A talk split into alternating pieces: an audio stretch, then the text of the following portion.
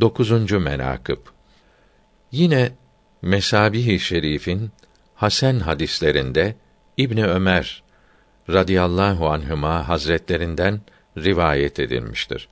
Dediler ki Hazreti Habibullah sallallahu teala aleyhi ve sellem buyurdular ki Hak Teala doğruyu Ömer'in dili ve kalbi üzerine koymuştur. Yani hakkın açığa çıkması ve yayılması onun mübarek lisanları ve kalpleri üzerinde sabit ve orada yerleşmiş ve ondan zuhur eder.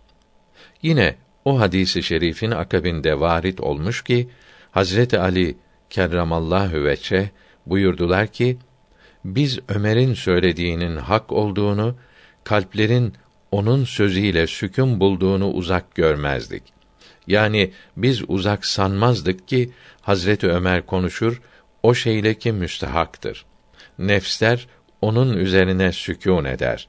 Kalpler onun üzerine mutmain olur. Hak olan, doğru olan söz onun lisanı üzerine yerleştirilmiştir.